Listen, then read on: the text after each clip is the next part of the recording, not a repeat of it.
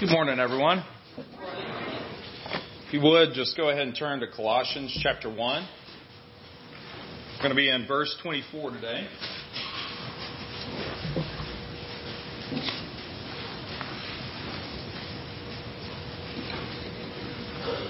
Let me just second Blake while you're turning there. It is so good to see everybody this morning, people that I haven't seen in a long time.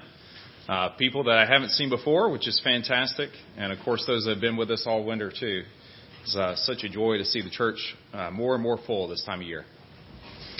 Um, so we're going to continue our journey through Colossians today. Uh, it is a joy to be able to share the riches of God's Word with you. It's just such a magnificent book. It's just beautiful how Paul wrote about the Lord Jesus Christ. Please pray with me one more time. Lord Jesus, as we spend time in your word this morning, please soften our hearts to your truth. Help us to appreciate more and more what you have done for us. Help us to continually remember your gospel, to grow in your grace through your word and the Holy Spirit. Give us hearts that long to see your kingdom grow and for you to come again for us all. We ask these things in your name. Amen. Amen. Princess Bride is a much beloved story. One of the key characters is a man named Inigo Montoya. If you're familiar with him, you know he is completely motivated by seeking revenge on the six fingered man who murdered his father. Inigo's obsession drives him to practice swordplay his entire life. All the time, he is seeking to solve the mystery of who this six fingered man is. When he learns the answer to this mystery, it drives him from the pits of despair to an almost frantic energy. Even whenever he finally confronts his father's killer, he is badly injured in the fight, but he's carried through by his desire for revenge. However, after finally taking that revenge, Inigo is lost without his purpose. He says, It's very strange. I've been in the revenge business so long, now that it's over, I don't know what to do with the rest of my life. I don't know what to do with the rest of my life. Brothers and sisters, what drives your life? It's probably not a quest for revenge. It's easy, however, to let good things like your career or your reputation or your family drive your life. These can be good things, but Paul shows us the best motivation for how we should live. So please read with me in Colossians 1:24 through 2:5 today. Now I rejoice in my sufferings for your sake, and in my flesh I am filling up what is lacking in Christ's afflictions for the sake of his body. That is the church, of which I became a minister according to the stewardship from God that was given to me for you, to make the word of God fully known. The mystery hidden for ages and generations, but now revealed to his saints. To them God chose to make known how great among the Gentiles are the riches of the glory of this mystery, which is Christ in you, the hope of glory. Him we proclaim, warning everyone and teaching everyone with all wisdom, that we may present everyone mature in Christ. For this I toil, struggling with all his energy that he powerfully works within me. For I want you to know how great a struggle I have for you, and for those at Laodicea and for all who have not seen me face to face, that their hearts may be encouraged, being knit together in love, to reach all the riches of full assurance of understanding and the knowledge of God's mystery, which is Christ, in whom are hidden all the treasures of wisdom and knowledge. I say this in order that no one may delude you with plausible arguments.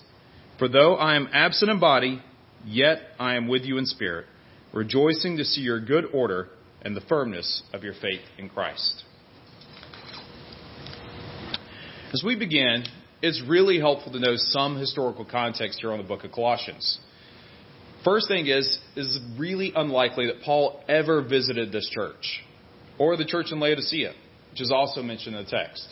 These two churches made up part of a tri city area, and Paul expected that this letter would be circulated amongst the whole group of Christians there. One other really important fact before we begin is what comes right before this that high Christological poem, the one that really extols the supremacy of Jesus that John preached on last month. This poem speaks on the gospel and that Jesus has made peace between God and man by his blood. Paul, right after this, finishing this poem, comes into our passage here today and elaborates on the mystery of Christ with us in chapter 1, verses 25 through 27. He says, Of which I became a minister according to the stewardship from God that was given to me for you to make the word of God fully known, the mystery hidden for ages and generations, but now revealed to his saints. To them, God chose to make known how great among the Gentiles are the riches of the glory of this mystery, which is Christ in you, the hope of glory. The biggest question that jumps out at me, and I'm sure you as well whenever you read this passage, is what is the mystery of the Christ? This was the question that generations had had prior to Jesus' arrival. This was the big question for all of humanity since the fall. Who was going to be the seed of the woman that was going to crush the head of the serpent? Who was going to be the prophet like Moses, the seed of Abraham, the Davidic king that will reign forever? I can't imagine, thinking about it, how hard it was to live your whole life and never know the real answer to these questions. To never see the fulfillment of this all important mystery. Personally, I can think about how impatient I am every time we have a baby. I am super excited to find out whether it's a boy or girl, as I was telling Tony earlier today. We've never been able to wait until birth, and usually we're going for an early ultrasound to find out, or even now they have a new blood test that lets you know uh, super early. And that's just something that's going to be revealed in less than a year. Can you imagine going your entire lifetime without knowing the answer to the biggest mystery? However, Paul doesn't leave us in suspense. Paul is giving us the answer to the mystery right here. This is making Jesus, Jesus, known to us as the Christ and that Christ himself abides in us.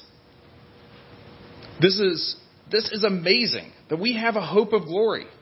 This is the gospel, dear brothers and sisters. What was hidden, yet promised since the foundation of the world, that the Messiah would come and redeem us all with his precious blood, poured out for us on Calvary, and coming to even reside in us, his new temple. At the same time, he's also set us aside to be his people his family. However, the statement here isn't just alone about the beauty of Christ, even if that is the main purpose that Paul has in mind. Paul, at the same time, is refuting two groups that were active at this point in history. We have the Judaizers and the Gnostics. The Judaizers were claiming that everybody still needed to follow all of the rituals and types from the Old Testament. They needed to follow that Levitical law. The Judaizers, uh, or the Gnostics, on the other hand, uh, they were claiming special knowledge, that they knew mysteries that were even more important somehow than Christ. Paul is really putting both of them to rest with this. We, we know that this is what the Old Testament was pointing to, so you don't need the rituals and types anymore. On the other hand, with the Gnostics, this is the mystery worth knowing. It is all wrapped up in Christ. Don't look for another mystery. It's not worth your time. Know Jesus instead. And what a time it is to know Jesus. What a time we get to live in. That this great mystery is no longer hidden. But we know it. We know the greatest secret of all time, brothers and sisters. The greatest and most important mystery of all the ages. Don't look for something else. This is the best time to live in to truly know Jesus. This reminds me of the Encyclopedia Brown books. I don't know if you read these, uh, but this is one that I really enjoyed during my childhood. You could try to solve the mysteries yourself as you read along.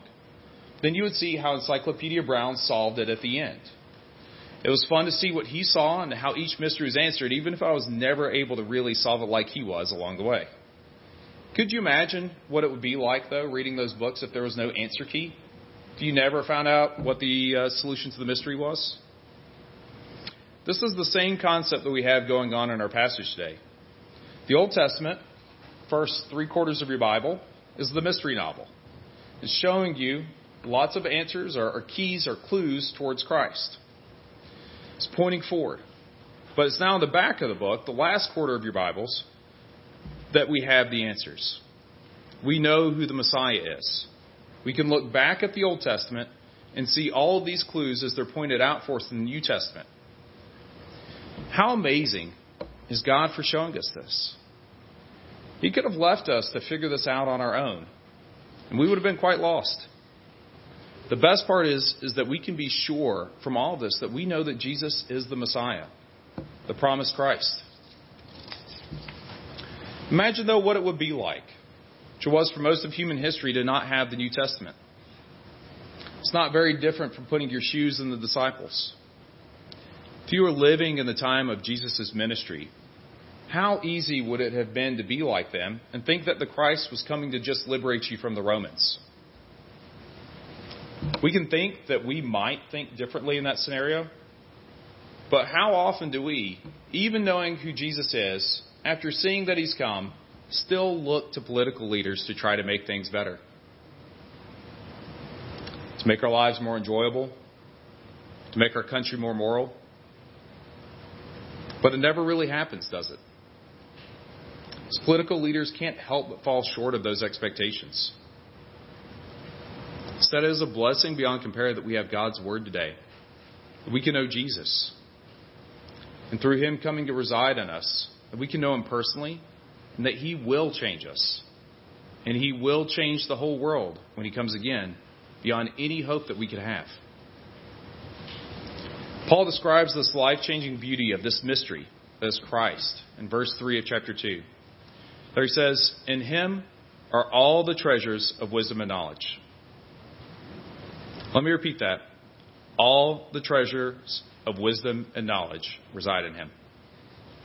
Another way of saying it, there is no treasure of wisdom or knowledge outside of Christ. You will not be disappointed in making Christ central to your lives. Family of God, we never think we're choosing poorly at the time, but we always are. We know this from Scripture. Take Esau as an example. He traded his birthright for stew. He sought centrality and satisfaction in several ounces of hastily prepared stew. And we know from Scripture that he regretted it until the day that he died. That's a snapshot of what we do when we seek centrality and satisfaction in anything but Christ. We trade Christ for stew. Reputation, a few ounces of stew. Finances, a few ounces of stew. Position, stew. Family, stew. Pleasure, stew. Job, stew. Comfort, stew. Marriage, stew.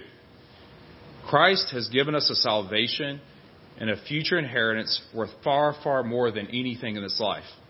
Yet we are so quick to trade it for stew. Brothers and sisters, don't give up what has lasting value to live for lesser things. Don't choose the stew when you have a glorious inheritance waiting on you. Brothers and sisters, the gospel mystery revealed should become the controlling drive in your lives. And this should make us excited to share the answer to this mystery with everyone. I don't know if you're like me. This is a pattern with me. I'm kind of impatient. But when I get gifts from my family, I have a hard time keeping them a secret. I can't wait for them to hear about it. I want to tell them early. I want them to see it because I've picked out something that I know is going to be wonderful for them. That's just a material gift. Something that's here today, gone tomorrow. How much more should we be like that with Christ? We know the answer to the biggest and most important mystery of the entire world. It affects everyone. It impacts everyone. We should not be able to contain good news like that. It should just bubble out of us and flow out of our mouths. We need to live in light of this news. And that is our main point today. That the revealed mystery of the Christ should change our lives by changing what we live for. Knowing the answer to the mystery of the Christ. That Jesus has come to reconcile us to God should change our lives and what we live for. However, we don't stop there in our passage today. Paul is pointing us next to ways that we should change from the gospel, from the revealed mystery of the Christ, both in his admonition to the church at Colossae and in his example. Look with me at chapter 2, verse 5. There, Paul joyfully says, For though I am absent in body, yet I am with you in spirit, rejoicing to see your good order and the firmness of your faith in Christ. Paul and God are desiring firmness of faith from the church in Colossae, from the church in Laodicea, from the church right here in Southwest Harbor, Maine. This unmovable faith is achieved by holding fast to the gospel that you've heard. The very same gospel that Paul is preaching. However, brothers and sisters, standing firm is not enough. Not just to stand in place. We're expected to mature, not stand stagnant. That's because we are all far from perfect, far from being like our Lord, far from knowing all that we can of Him in this life. Paul and God expect us to continue to pursue maturity for our lives. Paul says in verse 28 of our text, Him we proclaim, warning everyone and teaching everyone with all wisdom, that we may present everyone mature in Christ. This is what we mean when we use the term sanctification. This is the work of God. This is the work of the Christian in maturing into Christ likeness, becoming more like God Himself. How can we stand firm in the faith? How can we grow? Well, one, one answer is one thing that we do quite often around here. We have learned it from Jack Miller, the author of Sonship, and many other books that we read through in this church. And that's to preach the gospel to yourself every day. Remind yourself of the revealed mystery of the Christ. We forget so quickly, family of God. We're no different than the Israelites in the wilderness. If you're like me, whenever I read through Numbers, it can be so frustrating sometimes to see the continual forgetfulness and sin of the Israelites. Their time in between Egypt and Canaan. It's partially because our story as a church. It's partially because it's my own story too. We do the same thing the Israelites did. We continually forget God's faithfulness and we try to save ourselves or grumble. We look to other people or other parts of God's creation to fulfill us. This is why we have to preach the gospel to ourselves continually. We must be reminded constantly of what Christ has done and why we need Him alone. However, preaching the gospel is not something that we just do alone. We should be under good teaching and preaching. As Paul does not neglect his and others' roles like him when in verse 28 he says, him we proclaim, warning everyone and teaching everyone with all wisdom. Brothers and sisters, you will grow by coming to church and hearing the preached word week in and week out as part of God's normal plan for sanctifying his people. And that plan also includes being in community with other believers, like what we're doing right now. It's time every Sunday. The times that we spend together throughout the week whether it's discipleship or women's groups or men's groups or discovery groups or just time together. We encourage and strengthen each other in the faith. Mark Dever has once defined the church as a collection of Christians helping each other to get to heaven. There's considerable weight and truth in that statement.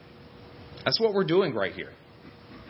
And that's clearly Paul's understanding and expectation, too, from our passage. That we live this life together Look at his encouragement for the churches in verse 2 that their hearts may be encouraged, being knit together in love, to reach all the riches of full assurance of understanding and the knowledge of God's mystery, which is Christ. And our hearts should be like this knit together in love. Love for Christ Himself. Love because of the love He's shown each of us. It's like the wisdom Solomon gives us in Ecclesiastes 4:12. Though a man might prevail against one who is alone, two will withstand him. A threefold cord is not easily broken. We are stronger together. Paul, right after encouraging them to be knit together, gives this as his very reason in verse 4, saying, Say this in order that no one may delude you with plausible arguments. Paul is very concerned throughout this whole letter that this church holds on to the true faith. Paul is expecting them to stand firm together. God expects us to stand firm together. Another example I've heard very commonly, and I'm sure you have as well, is the story of the lonely ember. It was a pastor that had a church member that had not been attending lately, not been living in community. So he goes over to the church member's house, comes inside, says not a word, but before he sits down, he takes out a single ember from the fireplace and sets it aside. As they sit in the cold silence, the ember grows dormant. The pastor then gets up to leave. Before he heads out the door, he puts the ember back into the fireplace where it's soon roaring and lit well with the rest of the, the fire as well. Members simply thank the pastor for the fiery sermon and promise to be back in church this Sunday. Brothers and sisters, take a moment. Please look around at the rest of your church. Look at your fellow members. Think about how you have seen them change over the years. If you have been here any length of time, you'll be able to think about how God has developed and changed others through this time together in our church. God uses us together to transform His body. Think about the changes that we've gone through. I can think of just a few ways we have even changed together as a body in just the short five and a half years that we've been here. We've adopted weekly communion. Makes the gospel visible more frequently. We've started the internship program, sending new pastors into Maine, becoming a sending church. We've seen major growth in our women's and our men's ministries. We've seen our church grow in love and support for each other. We've seen many saints mature into strong Christians and witnesses for our Lord. I know many of you have a much longer lens than I do. You can see further back into the history of this church and see more changes that I don't even know about. However, I just want to tell you all that I am very personally grateful for you all. God has changed my life and my family through being in this church with you all. We love you all, every single one of you. And I thank God for His providence in putting us together with you, our family. And this is another dimension to this beautiful mystery. So, as we said, our main point is the revealed mystery of Christ should change our lives by changing what we live for. And the first way that should change us is that we should stand firm in the faith and grow by being in community together, being under good preaching, and reminding ourselves of the truth of the gospel. However, this community isn't one that exists because of common values. Isn't because of common interests. isn't even because of where we live or our demographics, how rich or poor we are, how educated we are, our political party affiliations, or anything else on this earth. We are a community because of Christ, because He paid the price to make us His people, His family. Brothers and sisters, and I can call you that because of our older brother Jesus and our Heavenly Father. We're not left on our own to mature into Christ likeness. We will grow because we have God abiding in us, because we have the perfect Father, because we have the perfect older brother holding us together. Even closer and even more, we have God abiding in us. As Paul says in verse 27, because God is in us, it is inevitable that we will grow to be more like Him. It is unthinkable that the living God dwelling within you would not produce greater and greater holiness. The Bible has no room for that concept. Think about the verses that Blake used to open this morning. Even the ground at the burning bush was holy. It may not be a straight line, but God will accomplish his purposes. No attempt of mine or yours can stop him. It's like if you put Martha Stewart, the Property Brothers, and any number of experts into an old and disrepaired home. Isn't inevitable that home is going to get updated and it's going to look like a model home in 30 minutes, right? God is not less than, but more than that. He will take our broken and dead spirits and He will carefully revive mend, and train us into who we should be, made in his, God, his own image, reflecting him. because this is true, that the revealed mystery of the cross should change our lives by changing what we live for, and that He has made us His family and resides in us.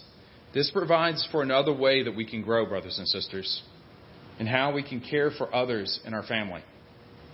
This goes even beyond our community and preaching that contribute to our holding fast and growing in the faith here. This is through our struggle for others in the gospel. We can look to this example that Paul sets for us. We should imitate him as he imitates Christ. Can you hear the passion that Paul has in this passage for people that he has never met? You can just see, just like Inigo Montoya's revenge drove him his whole life, Paul is being motivated solely by Christ. It's not practicing swordplay for him, but it is suffering on behalf of Christ and struggling for his people. Is praying earnestly for them. Please reread with me verses 1 through 5. We're going to listen for Paul's heart for these churches, the warmth and love that he has for them, despite the fact that he never met them. For I want you to know how great a struggle I have for you, and for those at Laodicea, and for all who have not seen me face to face, that their hearts may be encouraged, being knit together in love, to reach all the riches of full assurance of understanding and the knowledge of God's mystery, which is Christ, in whom are hidden all the treasures of wisdom and knowledge. I say this in order that no one may delude you with plausible arguments. For though I am absent in body, Yet I am with you in spirit, rejoicing to see your good order and the firmness of your faith in Christ. Brothers and sisters, we should imitate this drive of Paul's. This is a reflection of our Lord's heart. We should pray and care for Christians no matter where they are in the world. Whether or not they're persecuted, whether or not they're facing challenges in their culture, we should pray for them to stand fast may be thinking, Kent, this sounds hard. But can you imagine Paul's difficulties? He was a Pharisee, a Jew of Jews that, that hated all others, all Gentiles. Wouldn't even go into their homes, feeling it would make him unclean to be associated with them. He was that before Christ met him on the road to Damascus. And now he was struggling this way for Gentiles that he had never even met. The old Paul would have never been able to do this. It is only because of Christ and his love for us that we are able to love others like this. Brothers and sisters, as you think through how to start to love someone that you may have never met, consider C.S. Lewis's advice. Do not waste time wondering whether you love your neighbor. Act as if you did. As soon as we do this, we find one of the great secrets. When you're behaving as if you love someone, you will presently come to love them. For one example, where to start? The church in China has been growing rapidly in recent years, despite very high levels of persecution. Virtually every home church there has experienced persecution of some time, yet they grow. We should pray for our brothers and sisters in China to stand fast. We, like Paul, will likely never meet them, but we should pray for them regardless. Closer to us, we should pray for and encourage the missionaries our church supports. We know they are spreading the true gospel. We should pray for them and for those that hear them. Even closer to us, we should pray for other gospel churches in Maine, like Christ the King Church in Belfast, or First Baptist of Bar Harbor, or the Hanson's New Church, Bill's Advent Christian Church. We should pray for the Hansons to be a steadfast witness and for those that hear them in the new mission. Southwest Harbor Congregational Church, reach out and encourage them. We should also pray for a new intern and the people that will eventually hear him as well. He will need support and encouragement, whoever he is, when he arrives, as he grows in our church, as he's sent out to another church in Maine as he stays for years faithfully in Maine. So we've said so far, the revealed mystery of Christ should change our lives by changing what we live for. We've talked about how this causes us to stand firm and to grow in the gospel by being in community together. That causes us to be one family across all believers everywhere. And we begin to care for those that we have not even yet met. However, there is one final expectation that we should have. One more way that we see in our passage that we should change because of the revealed gospel. Brothers and sisters, like Paul, we will suffer for the gospel. Look with me at verse 24. Now I rejoice in my sufferings for your sake, and in my flesh I am filling up what is lacking in Christ's affliction for the sake of his body. That is the church.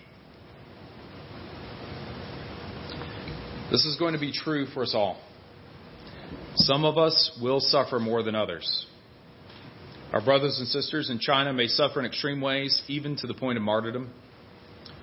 We may not be called to that, but we will suffer as we grow, as we share, as we display Christ to the world in our words and deeds. It may be that it holds you back in your work, that people disparage you or ridicule you or ignore or avoid you. I want you to know, though, that that suffering is temporary. It is short. The day of the Lord comes soon for us all, whether when we die or when Christ comes back. It is not far away. So dedicate your life to Christ. Count it all joy when suffering comes, as Paul does.